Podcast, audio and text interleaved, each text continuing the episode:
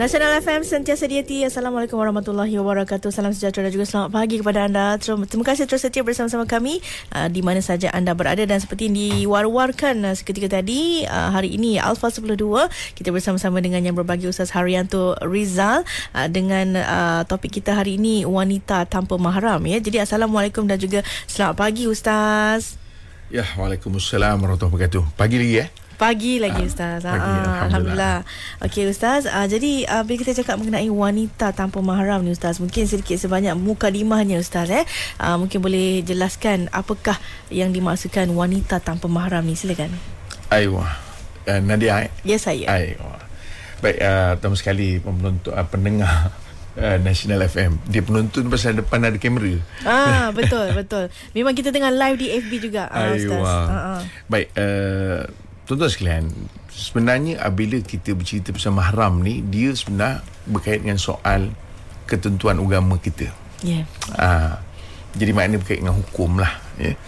Uh, sebab dia ada beza mahram ni kalau dalam konteks uh, kebiasaan kita ni kita panggil teman Ya. Ah, tapi dalam konteks yang kehendak agama ni uh-huh. ialah uh, teman tetapi ada pada syarat-syarat ni. Uh-huh. Ah begitu. Uh-huh. Jadi kalau selalu kita kata pergi pergi dengan siapa? Ah, saya jalan-jalan dengan kawan kata dia. Uh-huh. Lah tu. Ya. Ah tapi dalam konteks yang ditentukan oleh syarak ni uh-huh. atau oleh agama ni ialah uh, teman yang menurut syarat-syaratnya. Uh-huh. Ha, itu yang kita panggil mahram tu. Uh-huh. Ha, sebab dia akan nampak sama tu dia. Ya. Dia akan nampak sama.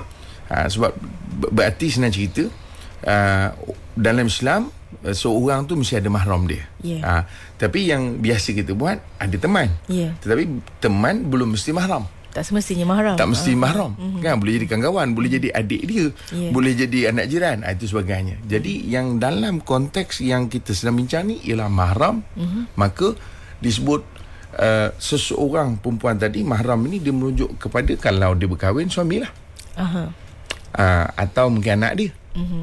uh, kalau uh, apa nama ni dia tu belum berkahwin mak bapak dia boleh jadi adik beradik dia mm-hmm. yang lelaki mm-hmm. ha, itu mahram bermakna orang yang ada hubung kait langsung dengan dia menurut agama Aha. ha, boleh faham tak Nadia cakap tu Ya. ha, jadi itu yang disebut sebagai tadi kita kata mahram mm-hmm. sebenarnya uh, orang Melayu kita pakai muhrim Ah, muhrim. Ah, ni ni muhrim saya kata dia kan. Ah, ah. Ah, mahram lah tu.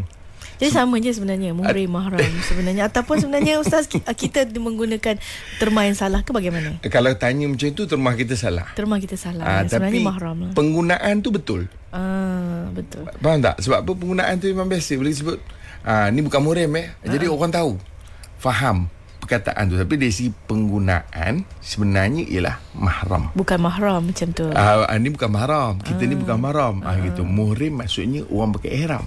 Oh Yang orang lelaki pakai uh-huh. ihram warna putih tu uh-huh. dia panggil muhriman dia panggil. Makna muhrim lah tu. Ah. Ah dia itu yang muhrim sebenarnya tapi saya kata tadi bila kita guna betul lah tu uh-huh. orang faham. Uh-huh. Ah itu maksudnya. Okey, lepas ni kita diperbetulkan lah bukan mahram ya. Ah, bukan bukan yang kita guna muhrim tu ya. Ah. Okey Ustaz, jadi wanita sekarang ni kan ah yalah macam saya bercakap sendiri ya, saya pun ialah ada kerjaya, ada pendapatan sendiri kan. Ah, dan kadang-kadang berhajat juga untuk mengerjakan haji ataupun umrah ah, tapi tanpa mahram. Jadi kalau dalam Islam sendiri adakah dibenarkan? Aywa. Nak pergi dengan kawan-kawan lah contoh. Ah, tamam, tamam. Di pasal hari ni hari Jumaat kat Jura eh.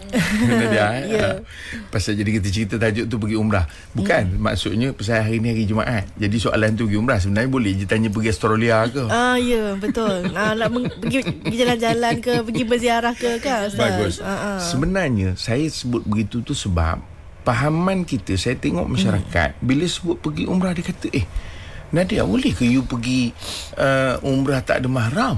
Ah yang itu dia concern. Kan? Ah. Tapi bila kita kata eh kita orang pergi Australia lah. Oh, tak ada pula tanya soalan tu, Pergi eh? seorang ke? Seorang aja. Eh okey eh kalau pergi seorang. Itu je soalan dia. Ah. Jadi pertama saya nak betulkan. Isu mahram ni sebenarnya dia bukan hanya pergi Mekah.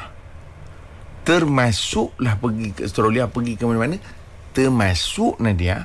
Kalau Nadia orang mana? Saya orang Negeri Sembilan. Alah jauh no. Duduk, duduk di mana duduk? Seremban. Kelumpu. Duduk, duduk Seremban? Okey, katalah duduk Seremban, pergi Langkawi. Uh-uh. Jauh tak? Jauh? Sepatutnya kena mahram. Oh, begitu. Ha, itu kalau kita nak bincang dari segi hukum dia. Bermakna perjalanan lebih dua marhalah. Ah. Eh, Dua marhalah 90 kilo lebih tu ke Langkawi. Ya. Kan? Takkan Langkawi dekat nilai pula. Uh-uh. kan? Jadi maknanya Pahaman ni saya nak betulkan dulu Pertama mm-hmm. So termasuklah Kalau anak-anak kita pergi mengaji. Duk ke Lumpur Anak dia mengaji di mana? Di uh, UTHO Betul kan? Uh-uh. Jauh tu Batu uh, Pahat. Betul. Jadi sepatutnya kena ada mahram. Uh-huh. Apatah lagi pergi mereka. Uh-uh. Jadi ini sepatutnya masyarakat faham. Itu pertama. Yang kedua Soal pergi ke Mekah. Aywa Kenapa saya kata gitu Nadia? Sebab Dia begini. Pertama hukum Yang kedua undang-undang. Mm-hmm. Dulu Undang-undangnya Orang pergi ke Mekah Kalau perempuan Mesti ada mahram Ya. Dulu Sekarang ni undang-undang tu dah dilupuskan Maknanya Kalau orang perempuan nak pergi jalan sendiri pun mm. Walaupun dia bawah umur Boleh Boleh. sebab isunya dia sesuaikan dengan undang-undang dia. Mm-hmm. Sebab orang perempuan dia dah boleh bawa kereta sebagainya. Macam mana nak mahram pula orang bawa kereta pergi seorang. Daripada Jeddah nak pergi ke Mekah pun dah berapa kilometer. Mm-hmm. Jadi jauh Madinah ke Mekah 500 kilo. Dia jadi Grab driver. Jadi tak sesuai kan. Maka dilupuskan undang-undang tu sebab ni cerita undang-undang dulu eh dilupuskan maka bolehlah kita pergi. Tetapi soalnya dari segi hukum pula macam mana hukum? Mm-hmm. Aywa. Ah, itulah tu.